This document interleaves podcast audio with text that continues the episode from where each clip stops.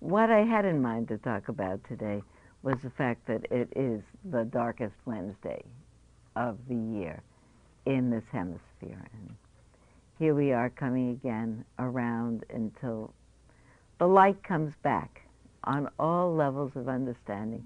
At the end of this week, we turn around the cycle of coming around the sun. I was thinking this morning when I woke up, I uh, remembered many, many years ago, uh, and it stayed in my mind, having heard somewhere in some class, in some lecture, about um, Inuit uh, legends, about the kinds of stories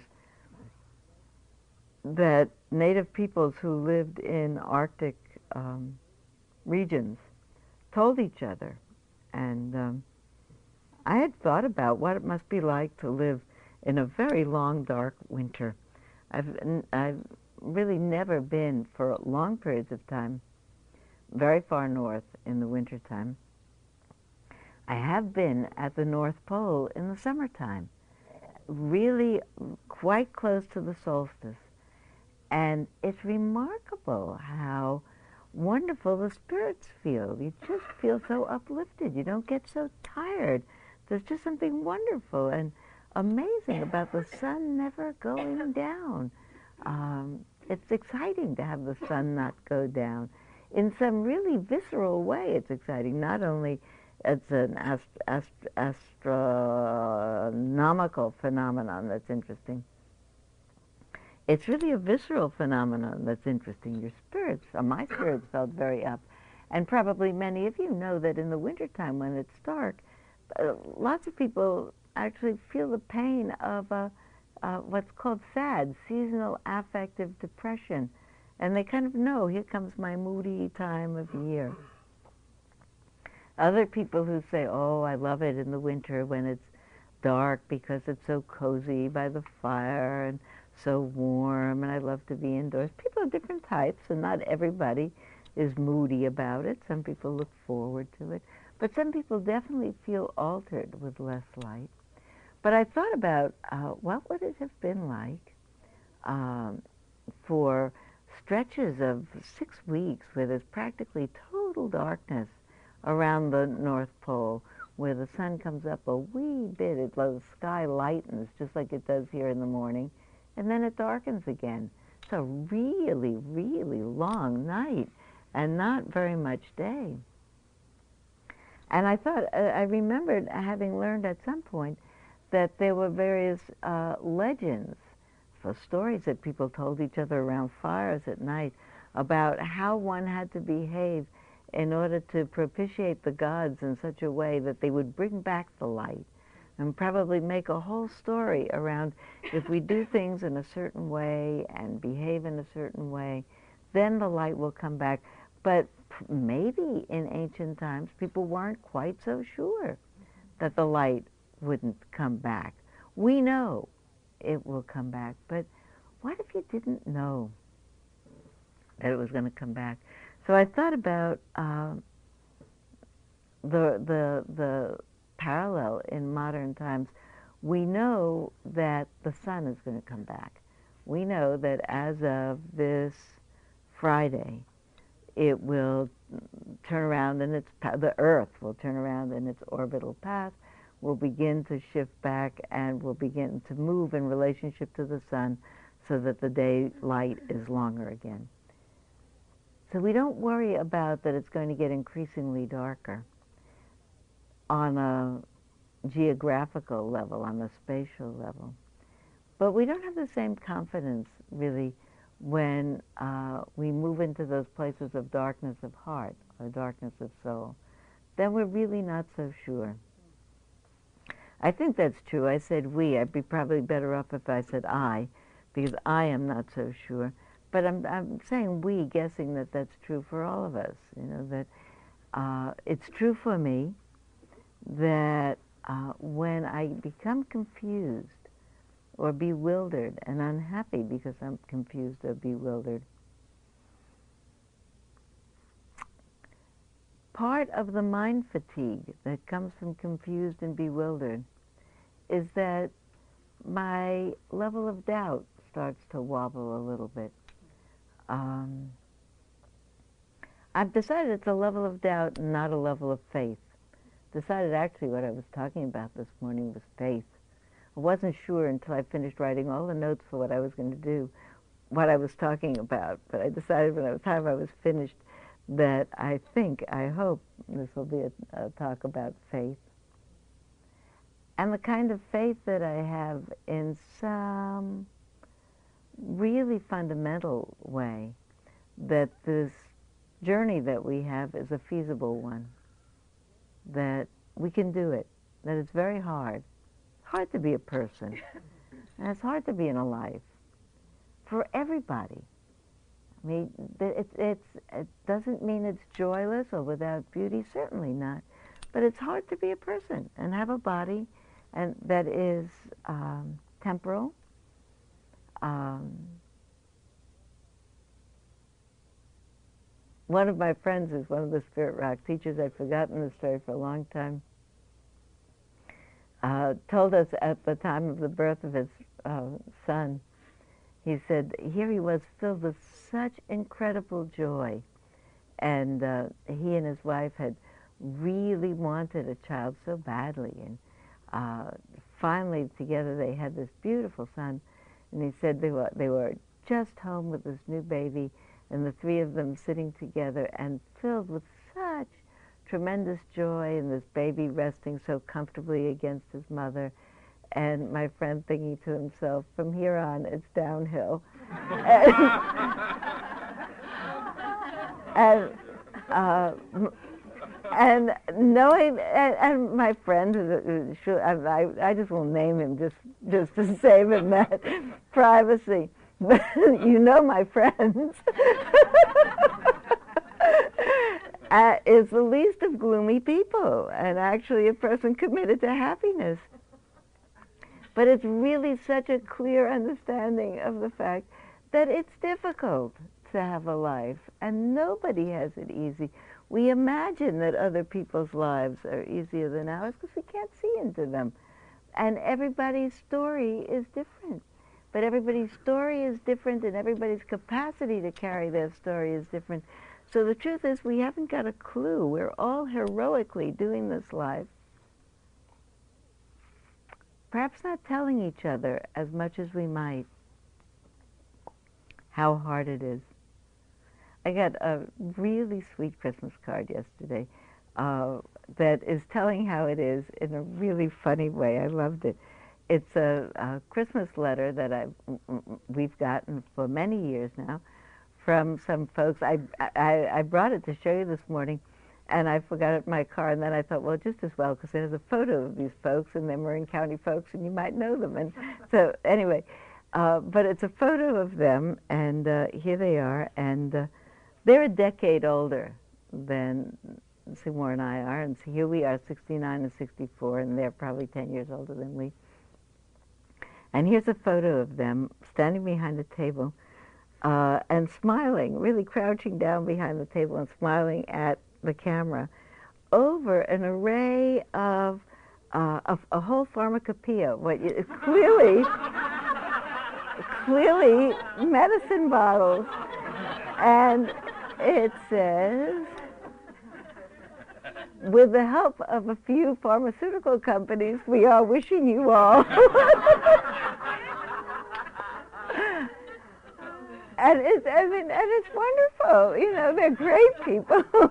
and the fact is that the body is it's a finite machine, and it doesn't last forever. And um, they I, really picked up my spirits. They have more bottles than I do. and a good attitude about it, which I'm working on. In a sense, though, that's maybe that's the part that we tell each other the most. The part about the body falling apart, because everybody's does. Uh, sooner or later, if you make it till later, uh, uh, everybody's does. Sometimes sooner, and that's harder. Um, I think, I think since that's that's pretty much understood, we can share with each other and joke about it and send Christmas cards and say you know you're over 60 when all the names in your phone directory end in MD and uh, you know all those. Uh, you can't go to work anymore because you have too many appointments. but that we joke about, but we don't really joke about the pain of the heart, which could start at any age, and which we are more loath to tell each other and more loath to confess to, the pain of the spirit. And I've decided actually that the pain of doubt is really what I meant to talk about when I, I said it's not talk about faith because I have a tremendous faith that this is a doable. It has to be. It's a, it's a feasible journey. I have a tremendous faith that it's possible in the journey to celebrate it. And when I am bewildered and fatigued from bewilderment, I doubt it. Doubt, you remember in, in, the, in the Buddhist um, descriptions of hindrance states, Doubt is wobbly mind. It's a mind that can't hold something in good focus. It's like I used to see this clearly, but now I don't. And remembering that I did isn't always tremendously, doesn't do the whole job. I uh, talked to um, uh, I talked to a person just the other day who's a very serious, ardent practitioner for many years.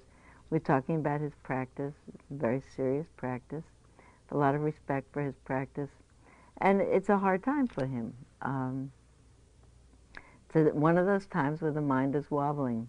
Um,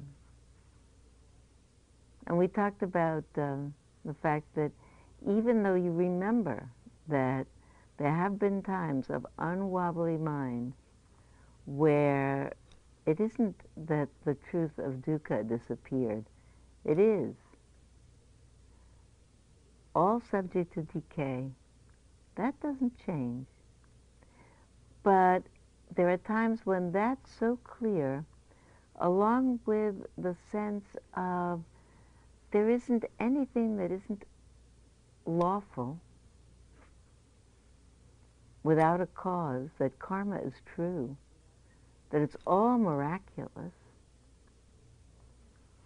that it can even be all impersonal and miraculous. Not I got this because of that, or I deserved it, or I didn't deserve it. Everything is because of everything. And there are times when that is so, so clear that it's absolutely awesome. There are times that it's very clear that it's not happening to anyone, that it's just happening. That the sense that there's someone who owns this story is so clearly just a sense that there's someone who owns a story. I'll tell you a side story right here, and then we'll come back to my friend and his story.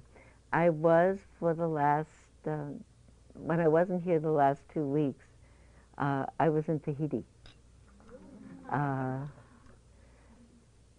someone said to me, uh, uh, you were really out of the country. And I said, no, I was out of this world, actually. because it really is out of this world. It's not anything. If you look at it on a globe, it's nowhere. It's in the middle of the South Pacific way far away from everything, spatially and in a, really when you get there. The, the, the, the, the Tahiti newspaper, published every day in Papeete, it's a fat newspaper. It's a tabloid, kind of like the New York Post. It's got a lot of pages, 66 one day. I looked at it. Papeete news all over the front. World News is on the back page. On the back page, it says a little bit of what's going on. But it's it's the world through the Papeete eye view, and it's a whole different world. Not only from their view, but from my own view, as I was there for a while. Uh, so I went with my husband. I wasn't completely alone. But there was nothing else there that was a referent of my life here. Here, there's Spirit Rock. There are my other communities that I'm, I'm a part of.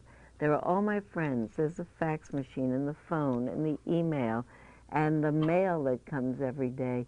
And there's the stuff of my life and my family. All stuff that I delight in tremendously. And all stuff that I realized as days passed there construct a, an identity for me.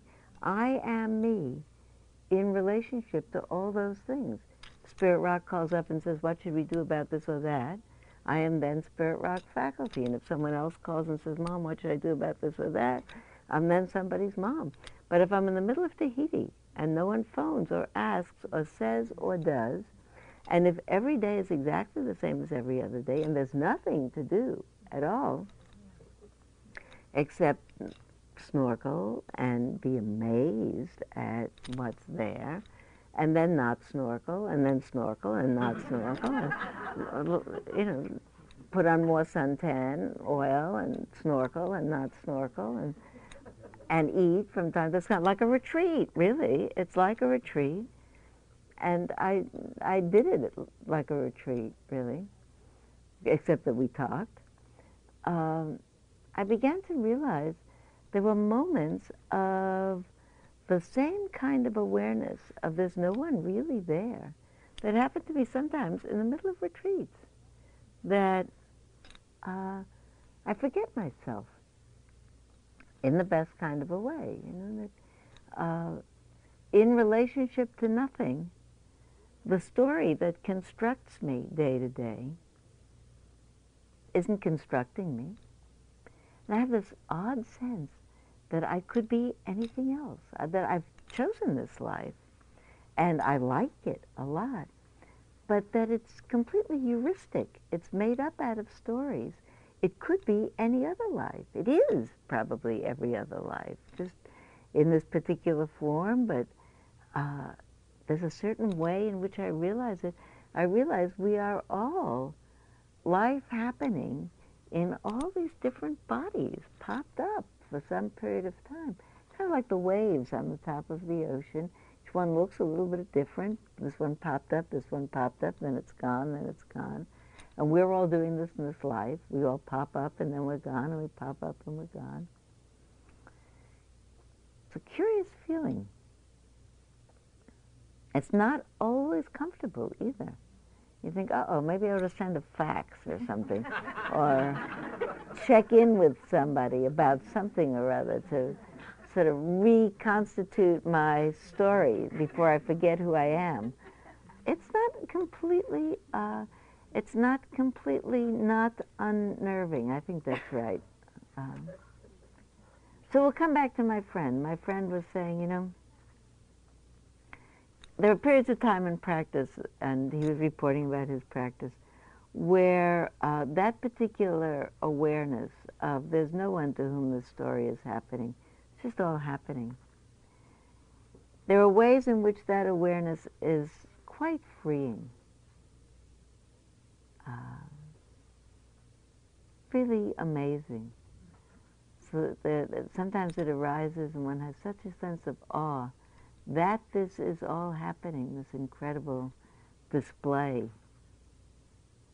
And that we, in the middle of this incredible display, emotional charges happen and connections happen and attractions happen. And then stories happen attendant on that. And we believe the stories and we care about the stories and we get excited about the stories. It's like going to a movie. It's really interesting. There's sometimes that that awareness that it's an empty display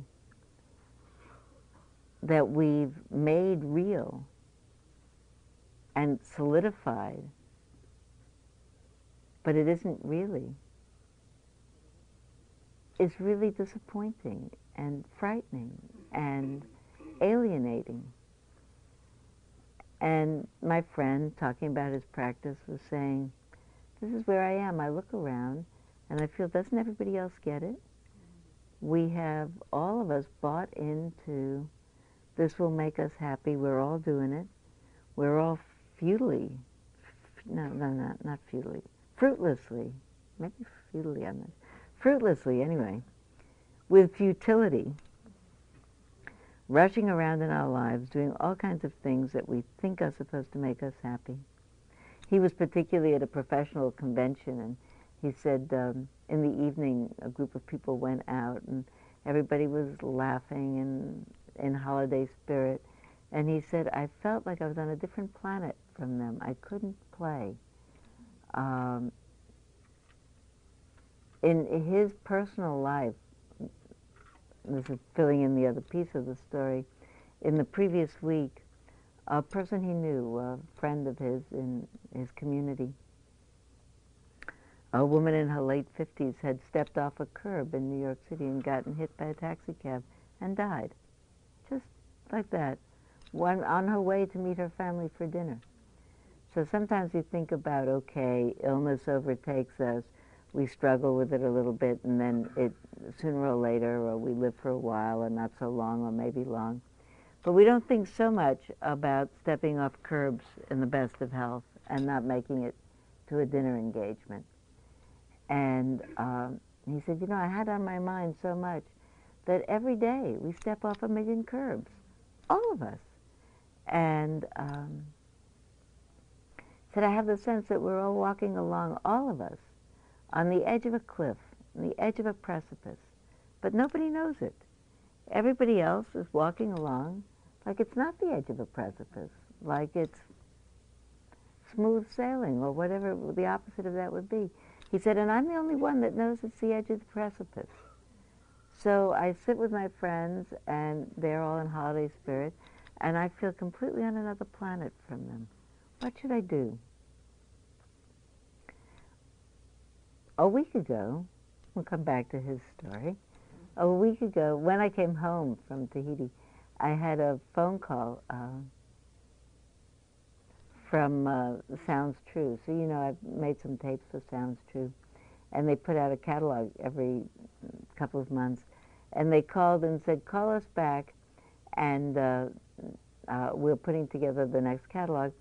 Uh, leave us a message of what do you do in two sentences or three, uh, which already is a challenge for me. But anyway, uh, in two sentences or three, what do you do when things fall apart?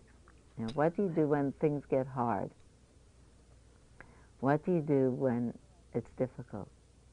So I phoned back in this age of phone machines. Actually, it turned out I was, it's already gone to press, but I phoned back and I left my message. And I said, well, if you haven't gone to press yet, I don't know when you left this message. What I do when things get hard is I talk to my friends. And um, I left that message. Then I began to think about I talked to my friends. I remembered that I heard that expression. Who knows when I first heard that, you know? It's a normal expression. I talk to my friends as a five, cent, five word sentence. Back in the time of um, a lot of concern about what was happening in Nicaragua. Couldn't remember when I thought about it this morning if it was late 70s, early 80s, somewhere in that time, I had a friend um, in another city who uh, I met one evening because I uh, was I must have been teaching in that city, and it was an old old friend of mine from we went to high school together 50 years ago, and uh, he brought his woman friend with him, who I hadn't met before, and uh, uh, it turned out that she had been very active in uh, the Nicaraguan cause and working with groups that were that held the same point of view that I did, that uh, kept, uh, in spite of all kinds of difficulties and all kinds of setbacks, pursuing their cause. And I said to her, we had the briefest of interchanges, And I said to her, uh, knowing that the cause was so frequently defeated, it was such an uphill battle, I said to her, how do you not get discouraged? And without a moment's hesitation, she said, I talk to my friends. And that was a long time ago. So I thought about it. I talked to my friends. But I heard that in a way, like you sometimes hear an ordinary phrase and it writes itself into your consciousness. So I called Sounds True the other day and I said, when things get difficult, I talk to my friends. I said that without thinking. It is true. That's what I do. When I talked with my friend the other day about his practice, and he said, I feel completely weird, and, and nobody knows that we're walking on the edge of a cliff. And we are, all of us, all the time. And sometimes when a person near us falls off a cliff, then we remember, oh yeah, it's a cliff. And when we remember, we get so sensitized to the fact that this is all so fragile, all so temporal, all so amazing. You know, no matter I mean, we do lots of things to keep ourselves in optimum health and all of that. But basically, it's an amazing thing to come through a day and make it home again, okay? Or have all your people who are dear to you get home okay, in body and in mind. It's hard to stay okay. And in those times when something dreadful happens, we remember about how frail it all is. And I remember always that line from the Dhammapada that says, whoever fully understands impermanence, sometimes it's translated that way, sometimes it says, whoever fully understands death, ceases to be contentious. That realize we are all of us, every one of us, walking along the edge of a cliff. Um, How could we be anything other than solicitous? I like to remember that um, the very first time that uh, I went to do mindfulness practice was a weekend in a private house in San Mateo uh, in the spring of 1977. It was a very difficult weekend. I had no idea of what I was doing there. My husband had convinced me to go. Um, dropped me off there and picked me up on Sunday night when I was plenty annoyed at him for having um, not adequately prepared me for what was going to happen. Um, was everything about it was difficult that weekend. Um, and two months later, I was back on a plane going up to uh, Washington State for a 14-day retreat.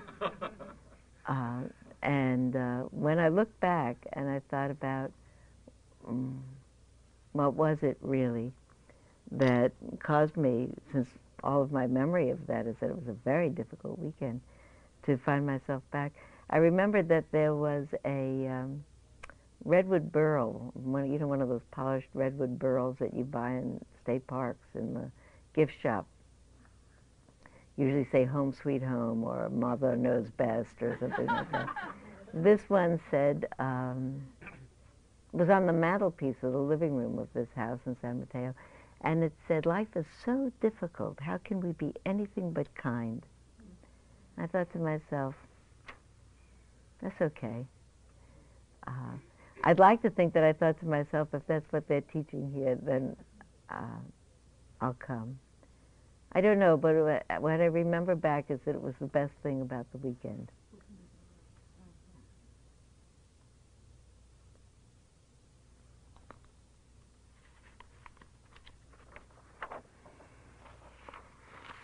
I was thinking about what do we do? What do we mean when we say I talk to my friends? I remember talking to um, Julie Wester one time. Julie is one of the teachers here, you may know her well. She's a wonderful teacher. And uh, probably 10 years ago, it was a very hard time in both of our lives in terms of personal family afflictions. And uh, we were talking to each other on the telephone. Uh, and the truth was that both of us had very painful things happening in our life. There isn't much more you can say than I'm sorry. I mean, there isn't. It's not so helpful to. It's not helpful at all. I don't think to try to make a helpful story out of it, like this. In, in the end, this will be good for you. I mean, with my friend on the telephone uh, when when uh, in our in our conversation about his uh, meditation practice the other day. We talked back and forth about um, these times of uh, feeling um, just so estranged from the sense of confidence. The faith stays, but somehow so estranged from it. It's somewhere out there. The confidence wobbles. Doubt isn't exactly. Doubt certainly is there. Doubt is there. Confidence wobbles. You have a recollection of faith, but like it belonged to somebody else. Um, talked about that there wasn't anything it, I, I said to him, I talked to my friends. I said, it's good we're talking and uh, uh, but also being clear about there's nothing that I had to say, just that it's good that we're talking, and that there wasn't anything uh, nobly redeeming that I could say, just that we're talking about it. And um, uh, we talked about. Do you remember? There, there were for a while those very upbeat um, uh, posters that you could buy when life makes you gives you lemons, make lemonade, things like that. And, uh, when life gives you lemons, you don't feel like making lemonade. That's the problem. and the, the, other one that I remember is, you know, uh, I believe in the sun even when it's covered with clouds. Not really, you know? That's the truth. That's really the truth. If we tell the truth, that's the problem. If we could make the lemonade, if we could believe in the sun, the trouble is the mind wobbles and it, when it wobbles, it gets fatigued.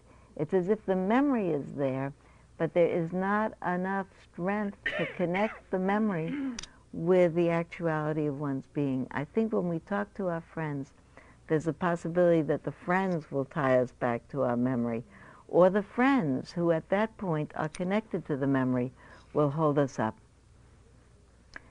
Literally or figuratively, with their conversation or with their touch, with their presence.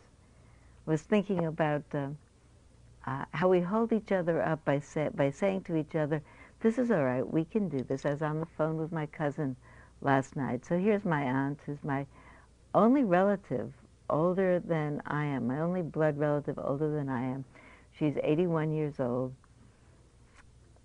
And she's had a disease that uh, has been being treated for a year and a half, but that it was clear she would die of, and it looks like now is her time.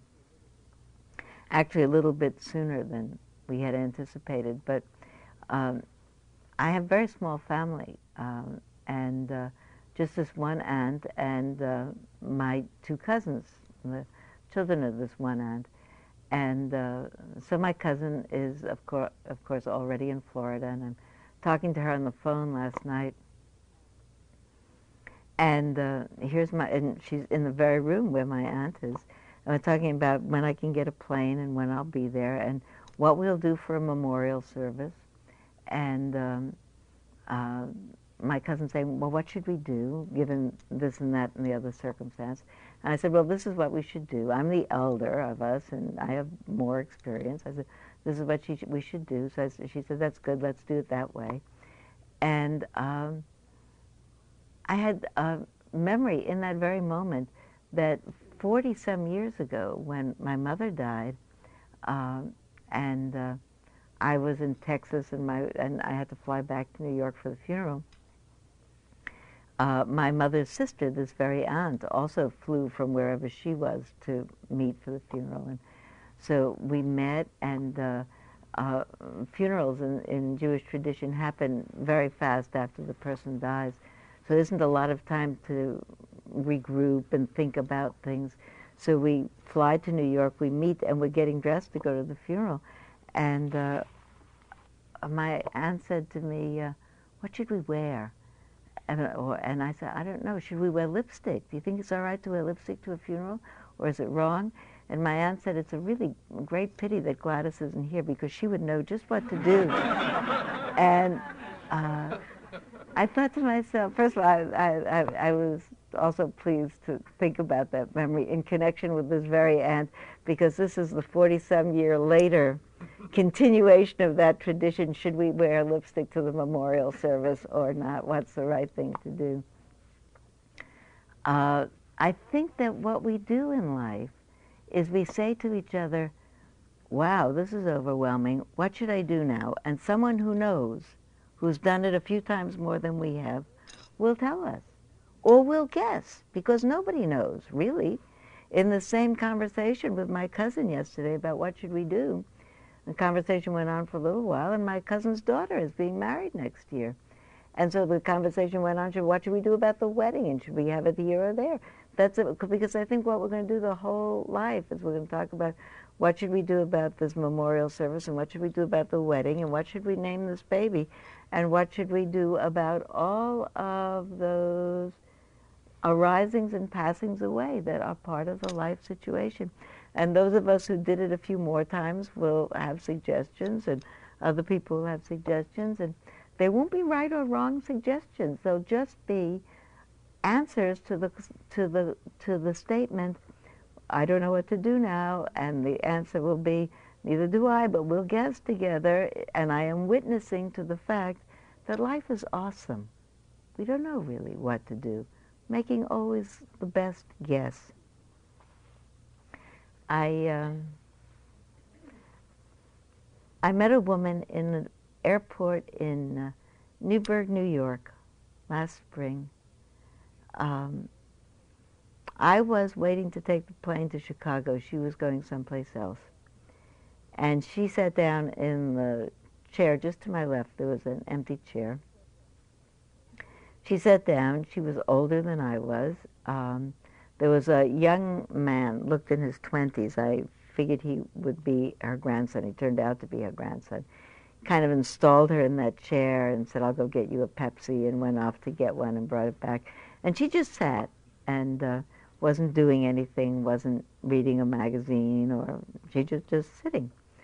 Um, and uh, it's my wound anyway. So I said to her, um, "Are you looking forward to your trip?" And she said, "No, not too much." Uh, she said, "It's only the second time I've flown," and uh, she said the flying here was the first. She was flying back to uh, West Virginia. She said, this is only the second time I've been in a plane. I said, why did you come? And she said, well, my uh, granddaughter was getting married, so I really had to come. I wanted to come. So we talked for a while about the wedding that had been the day before, and she was um, pleased with how beautiful it had been, and how the cake and the band and the minister, and talked about all the things that you talk about about weddings. And um, I said, uh, uh, is this granddaughter the child of your son or your daughter? She said, uh, well, she is a child of my daughter. My daughter died 10 years ago. And then went on to tell me about her daughter's stomach cancer that she had died of. And then went on uh,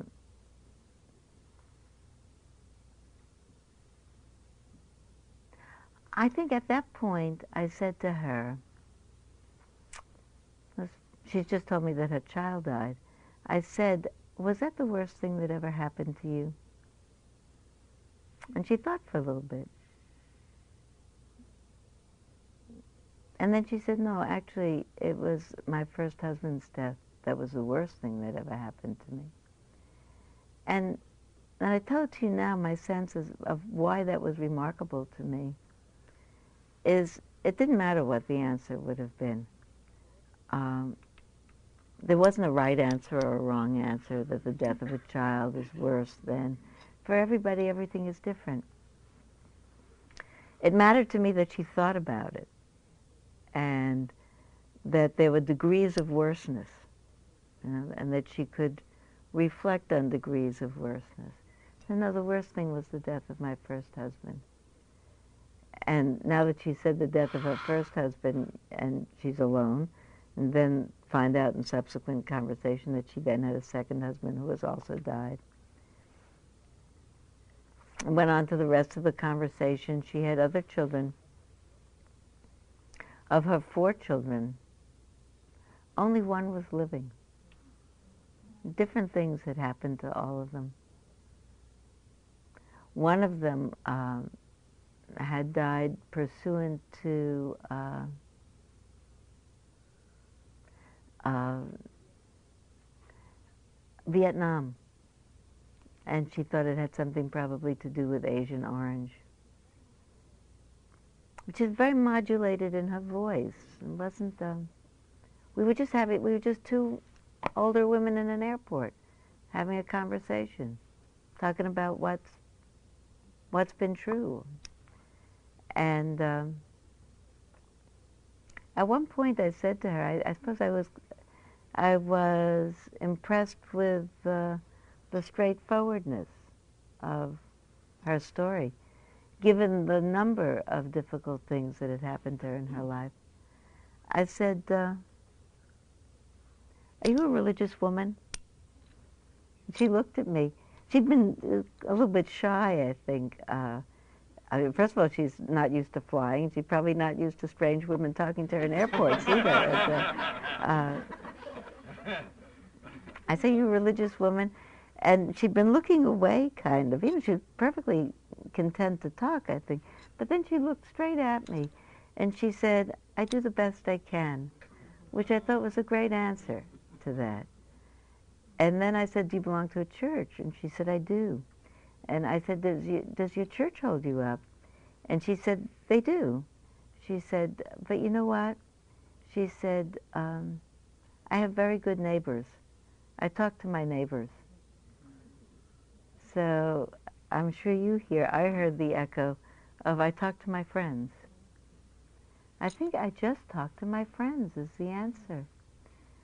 Um, I think to myself, did I finish the story of Julie or did I leave it in the middle? The end of the story with Julie as Julie said at one point, you know, Sylvia, the, the Buddha was right. We are just talking about the difficulties in our lives, and there was nothing to say that would mitigate the difficulties. It was just difficult. So the Buddha was right about dukkha. And I've understood what Julie said in more profound ways over the years. Um, it's not. Um, it's not that I have come to think that what the Buddha meant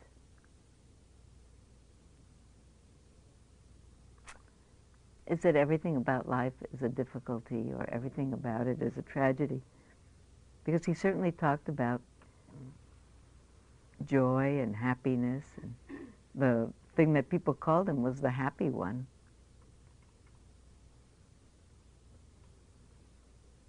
I think maybe thinking about um, the insight of dukkha is, and, and saying the Buddha was right, is maybe off a little bit. I think you have to look at, I have to look at all three of the insights. The insight about suffering being that clinging of the mind to what's happening or not happening, what we wish would happen and doesn't happen, or what happened which we wish hadn't happened think about the Buddha was right about suffering. Also, the Buddha was right that think about I, my senses. I know about there not being any separateness, that it's all connections. I sometimes think I, not sometimes, I think I am interpreting in a way that works for me um, an understanding about the connections. Those attachments, those um, connections that exist, those um, affective ties that that define me in a certain way. And I say I talk to my friends. I I talk to my friends as a dualistic statement. There are there are talking happens on the basis of affective bonds.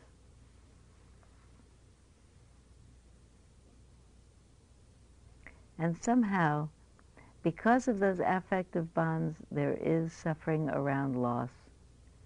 And I think it's those very same affective bonds that keep us afloat.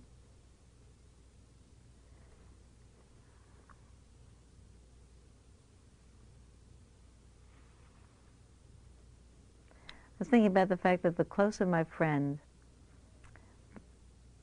the more of my pain I'm likely to share. And I thought that's probably true for all of us.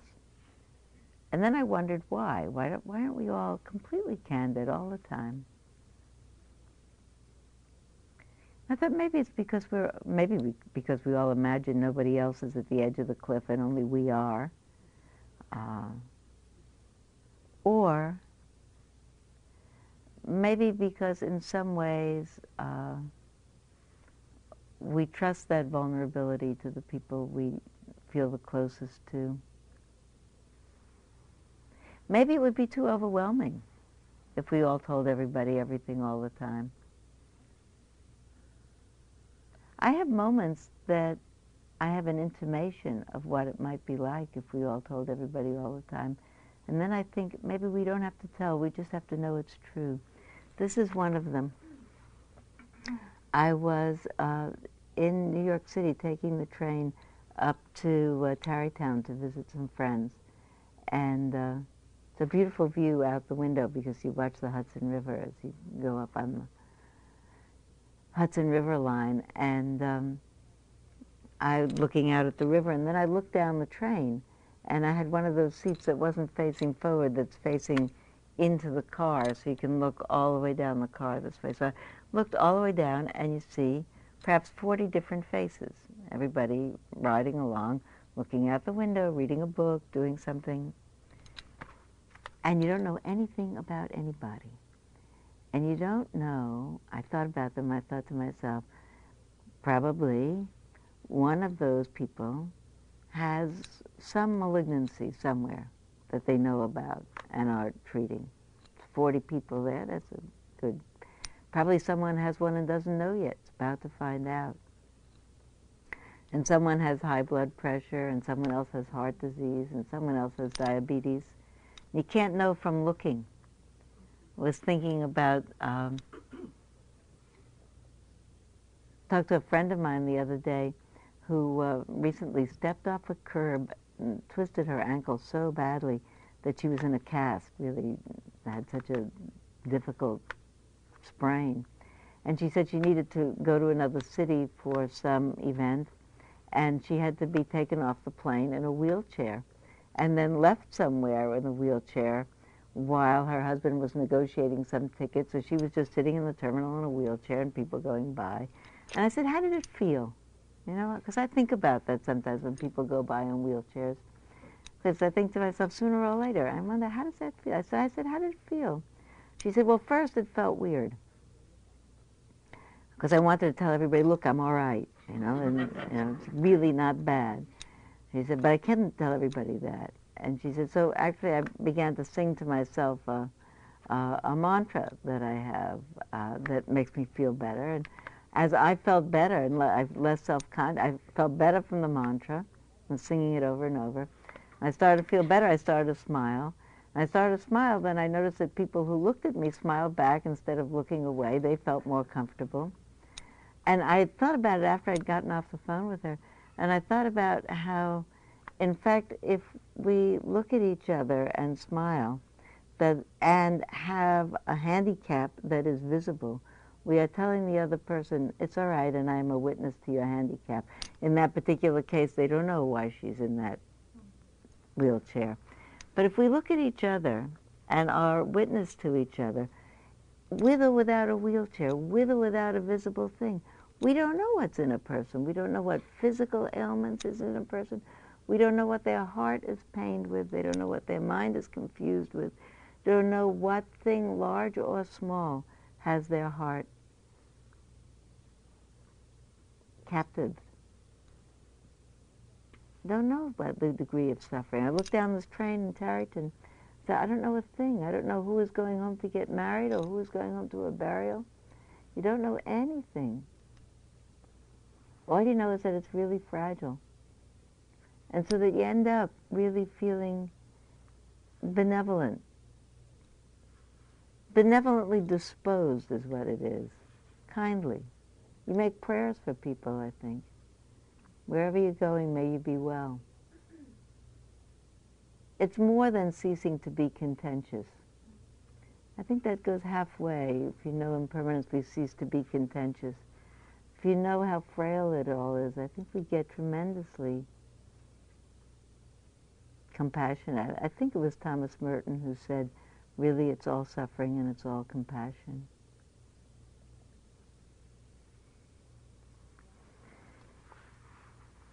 So I had one more thought about I talk to my friends because sometimes I think, what about if what we need to say is unspeakable? Sometimes there are levels of grief where you really cannot speak. Literally, when we're thinking about speak. What about when it's unspeakable? You can't speak to your friends. I think about that, what would I do? Well, then I think probably what I'd like is friends to hold my hand. And if I couldn't stand that, I'd like friends who could sit nearby and witness. I think that if we witness for each other that this is the truth, it's extremely hard to have a life.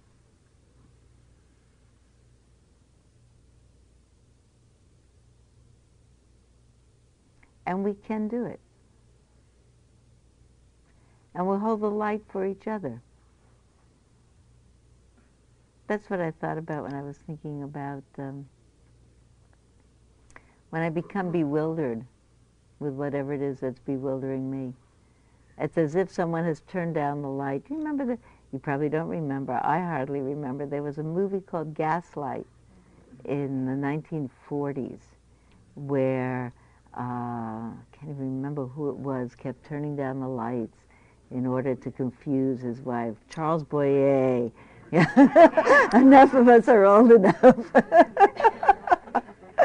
it shows on late night TV. And it shows on late night TV. And you can rent it.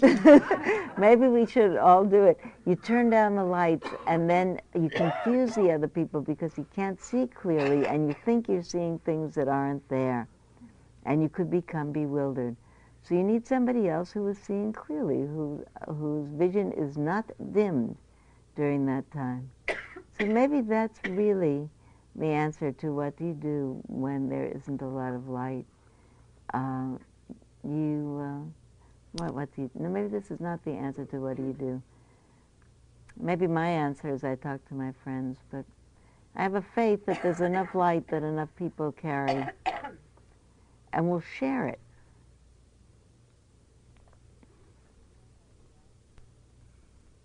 Do you know how in the last minute when we remembered the name of that old movie, Gaslight, Charles Boyer, you can get it on late night TV.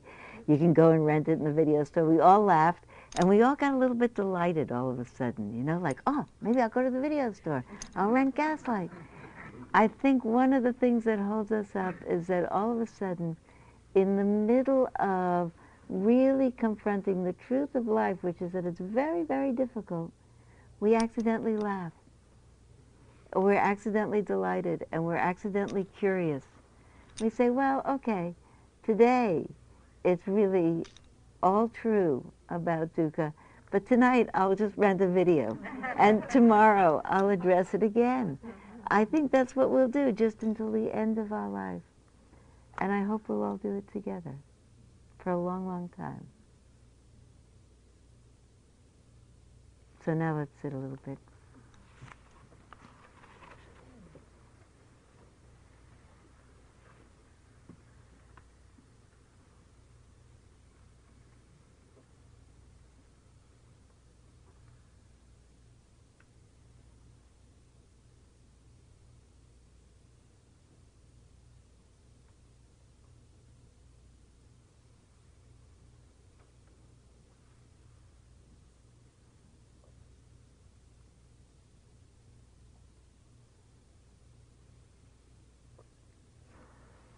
So may all our coming around into the light be a light that comes around into all the levels of our being, into our daytime outside world, and into our hearts, into our spirits. May all those parts that need to be enlightened flourish in the new light. And may all the parts that are um, fallow in the darkness, that have the potential of growing when they meet with new light, grow in the best possible way. May all beings be peaceful. May all beings be happy. May all beings come to the end of suffering.